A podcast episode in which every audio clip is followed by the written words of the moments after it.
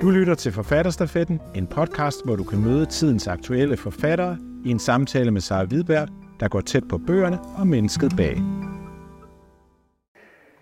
Jeg har glædet mig til at snakke med dig, Gry Eriksen, om øh, dine nu to bøger, mm. som øh, vel egentlig godt kunne kaldes et projekt. Ja. Kvinde kendt din historie hed den første bog, og nu er der jo lavet en, øh, en mindre version til børn. Hvorfor, hvorfor skal børnene også have en bog? Ja, altså, du kaldte jo lige mit arbejde for et projekt, og det rammer det egentlig meget godt, fordi jeg forgrener mig jo ud over en masse forskellige platforme, øh, og det jeg er optaget af, det er jo, at vi skal have skrevet kvinderne ind i vores historie. Både i vores historiebøger, men også i vores historiske bevidsthed. Og øh, hvis vi skal lykkes med det, det er jo en tusind år gammel tradition, vi skal have lavet op på her, så skal vi simpelthen starte så tidligt som muligt. Så vi skal selvfølgelig øh, skrive kvinderne ind i øh, historiebøger til børn. Så det er, det er det, der er missionen. Så det er et større projekt, vi har gang i her. Ja. Det er det jo, fordi du også har en, øh, blandt andet en Instagram-profil, der er meget øh, fuldt og øh, også anbefalesværdig. Øhm, men det, nu vil jeg fokusere lidt på, på voksenbog, kan jeg sige, som jo hedder Kvinde kendt din historie, hvor du har 50 øh, kvindeportrætter, mm. og de er spredt over cirka 500 år. Øhm, hvor, hvorfor, hvordan kom du frem til de her 50? Det, er, det var også et stort arbejde, og man kan sige, at udvælgelseskriterierne for mig handler om, hvor mange nuancer kan jeg få med i den her bog.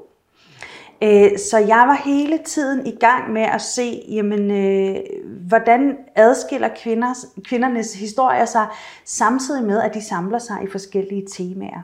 Fordi bogen er jo med 50 kvinder, men den er også inddelt i ni forskellige mm. temaer, som jeg sådan lidt poppet kalder for livstemaer. Altså sådan nogle temaer, som, som går igen i et menneskeliv, og som måske altid har gjort det mere eller mindre. Øh, og hvordan kan jeg så finde nogle øh, kvinder, som øh, på en eller anden måde forholder sig eller lever det her tema, men på forskellige måder mm. og til forskellige tider.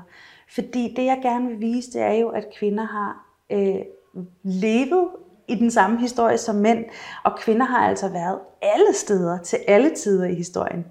Øh, så det handler for mig om nuancer og bredde. Ja, og det er nemlig nogle spændende temaer.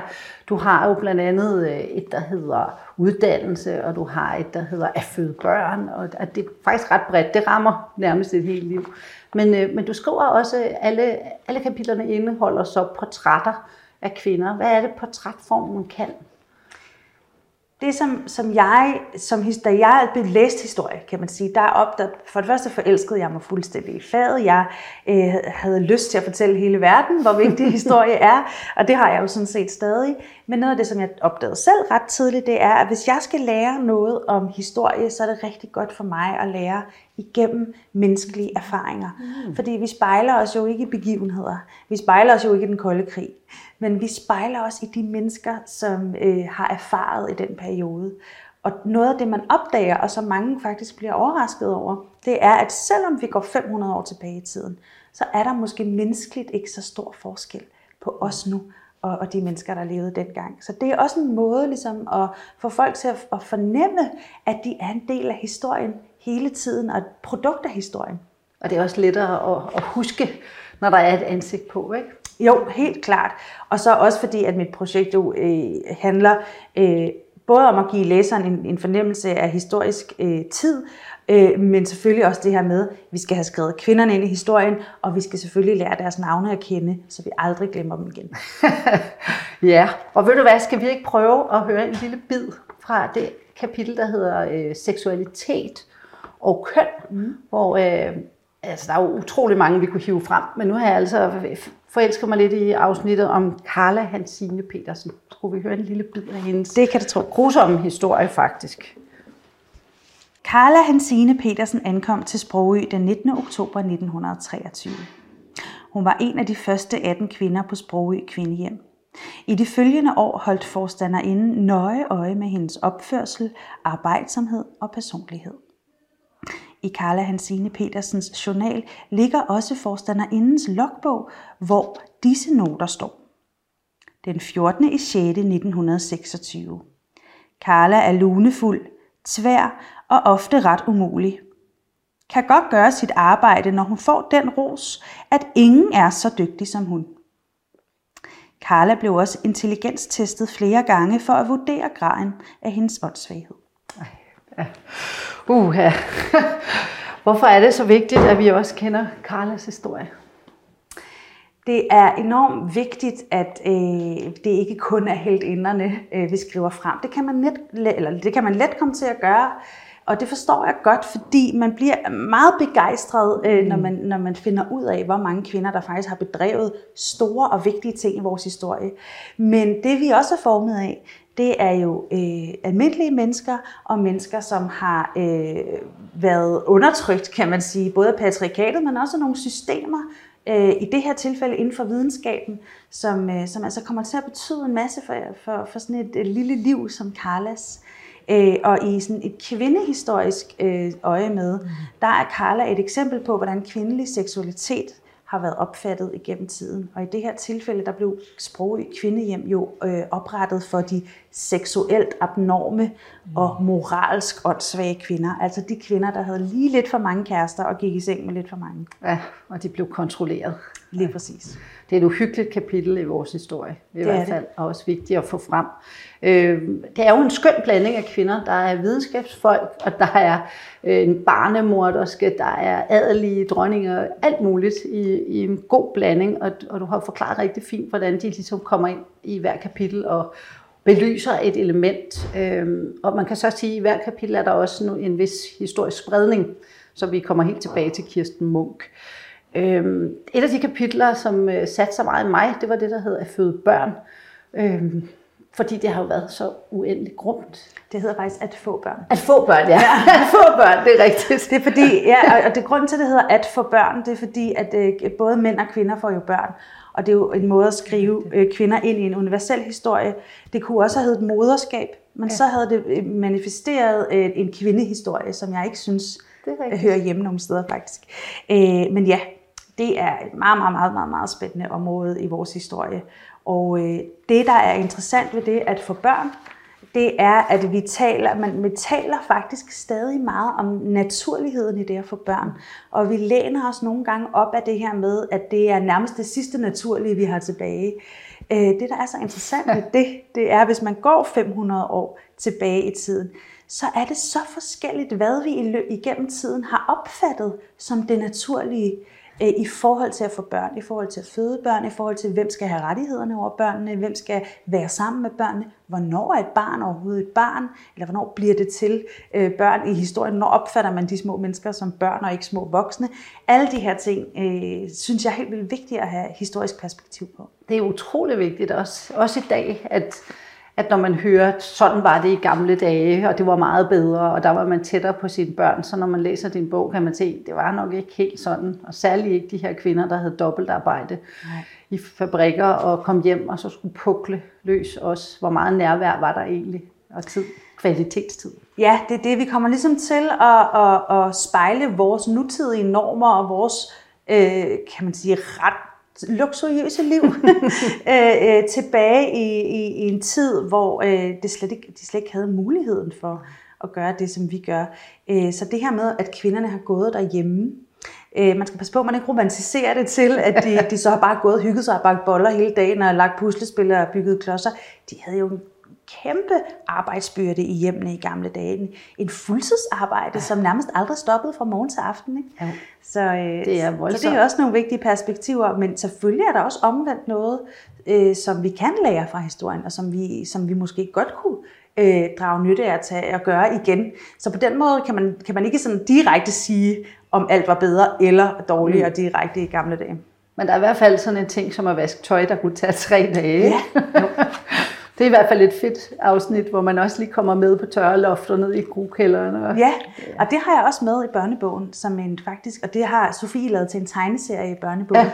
så børnene rigtig kan se den her øh, kæmpe arbejdsproces, det var at lave en storvask i gamle dage. Bare tøj, ikke? Mm. som nu er tryk på en knap. Ja.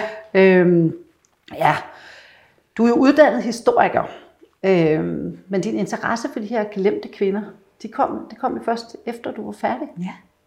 Hvordan kan det være? Jamen, altså det, øh, det er en ret vigtig del af mit arbejde at belyse, hvordan det skete for mig. Fordi det, det fortæller noget om, jeg blev færdiguddannet historiker i 2018, og jeg, kunne, jeg vidste, at jeg gerne ville arbejde med formidling. Øh, og så faldt jeg lidt tilfældigt over nogle kvinder fra Danmarks historie, som jeg blev enormt optaget af. Og da jeg opdagede dem, der opdagede jeg samtidig, at jeg vidste ikke ret meget i det hele taget om kvinders historie. Og jeg havde jo læst fem år på universitetet, så man må jo sige, at jeg havde haft tid nok. Men jeg blev aldrig præsenteret for det i undervisningen, og jeg havde ikke selv det overskud at opdage det. Og grund til, at jeg fremhæver det, det er fordi, at i den erkendelse ligger også øh, forklaringen i forhold til, hvad er det for en historie, vi har skrevet i tusind år, men også, hvad er det for en historie, vi har accepteret øh, som fyldesgørende for os alle sammen, selvom den faktisk kun halter, handler om, om halvdelen af befolkningen. Om 50 procent. Ja. Så, øh, så, så det var jo bare sådan et spørgsmål om at gå i gang. Altså jeg, øh, jeg kunne ikke have det siddende på mig, mm. og, være, og gå ud i verden og kalde mig historiker, og så og så mangle halvdelen af befolkningsperspektiver. Så, så i starten var det jo egentlig et, kan man sige, et egoistisk projekt, forstående på den måde, at, at jeg følte mig nødsaget til at, at, at læse op og tage mig sammen. Mm. Og så opdagede jeg jo bare den ene efter den anden fuldstændig fantastiske og vigtige historie, som jeg så fik lyst til at dele med, det er verden. Et, et kæmpe projekt, du har foran ja. dig, Gry. Øh, men det er også din, øh, en af dine missioner, er vel også at, at rykke på måden, man formidler historie. Ja, det er rigtigt. Øh, jeg har jo, jeg blev meget nørdet, da jeg begyndte at læse historie, og det der sker, når man bliver nørd, det er jo, at man opdager, det er alle andre ikke. Og det her med, når jeg, brug, når jeg fortalte om, om, om historie til mine venner, eller viste dem sort-hvid billeder eller historiebøger, de synes, det var uinteressant. Jeg oplevede, at mange mennesker følte, at historie, det er sådan noget, man bare skal huske årstal, noget, der er langt væk fra mig, som jeg ikke kan overskue at forholde mig til. Så jeg havde også lyst til at prøve at bryde grænserne for, hvordan og hvornår og på hvilke måder kan vi øh, formidle historien, så vi når bredere ud, og så folk føler sig inviteret. Ja. Og derfor er det også en meget smuk bog, du har lavet. Det er jo, øh, og det er glad for, at du siger, men der må jeg jo også fremhæve tit Thuring, som har illustreret bogen, øh, og, og som jeg har givet fuldstændig frit øh, mandat, kan man sige, og jeg synes, hun har ramt virkelig, virkelig godt. Det er i hvert fald ja. øh, noget, der er med til også at gøre det som en appetitlig oplevelse. Og ja adskiller sig meget fra de historiebøger, jeg i hvert fald har fået præsenteret. Lige præcis, ikke? og det er jo også det, som jeg brænder for, det er, at, at nogle andre end dem, der normalt ville tage en historiebog ned fra hylden, får lyst til at, at læse med. Ja. Nu har du øh, skrevet den her til, der er ret, ret henvendt til kvinder, kan man sige. Kvinde kan din historie og, og børnebogen, men hvordan får, får du mændene med? Altså børnebogen hedder Kend din historie, øh, og øh, det er klart, at, øh, at der vil jeg jo gerne have, at alle børn læser med. og så det, er jo, det er jo alle børn, der skal have kvinder ind på den historiske nethinde. Øhm, så, øh, så jo, og i princippet at, at vil jeg også sige, at kvinden kendt en historie voksenbogen kan man sagtens læse som mand. Det jeg jo rigtig gerne ville med titlen, det var at hylde Kvinde kendt en krop, som jo er all-time bestselleren fra 1975. og, og projektet bag, som jo handler om det her med, hvis du har viden om din egen krop, let tilgængelig viden om din egen krop, så kan du være med din egen krop i verden på en lettere måde, kan man sige. Og jeg er jo historiker, så jeg mener jo, at vi er formet ja af biologien, men i allerhøjeste grad mm. også kulturhistorien. Ja. Så jeg, jeg vil gerne skrive en pendant til, til den øh, måde at tænke på. Ja. Men så det næste projekt må vel være også, at de her historier finder vej ind i Danmarks historie. Ja. Og hvordan gør du det? Hvordan? Hvad gør vi? Ja, det, er jo, det jeg siger, det er jo, at vi skal skrive kvinderne ind i historien. Og min drøm er jo, at vi en dag aldrig nogensinde skal høre ordet kvindehistorie mere. Øh, men at alle mennesker er en del af en, mm. en fælles stor historie. Det, der er problemet og grund til, at jeg bliver ved med at skrive i portrætformen lidt endnu, øh, og også har gjort det i, i, i Kvindekendt en historie, det er simpelthen fordi, at vi skal lære dem at kende, før vi kan skrive dem ind i historien. Man kan ikke skrive nogen ind i historien, man ikke kender. Mm. Øh, og vi ved ikke, vi har gjort det, men i mange, mange hundrede år har vi jo sagt mænds navne for os selv og hinanden. Øh, og gentaget dem i generationer, sat statuer op af dem, opkaldt veje efter dem, og så videre og så videre. Og det er altså en øvelse, vi, vi skal rigtig godt i gang med, når det gælder kvinderne også. Det bliver spændende at se, hvor vi ender henne. Ja. Tusind tak skal du have. Tak fordi jeg måtte komme. Du har lyttet til Forfatterstafetten, en podcast produceret af Forfatterweb. Find flere samtaler der, hvor du henter dine podcast.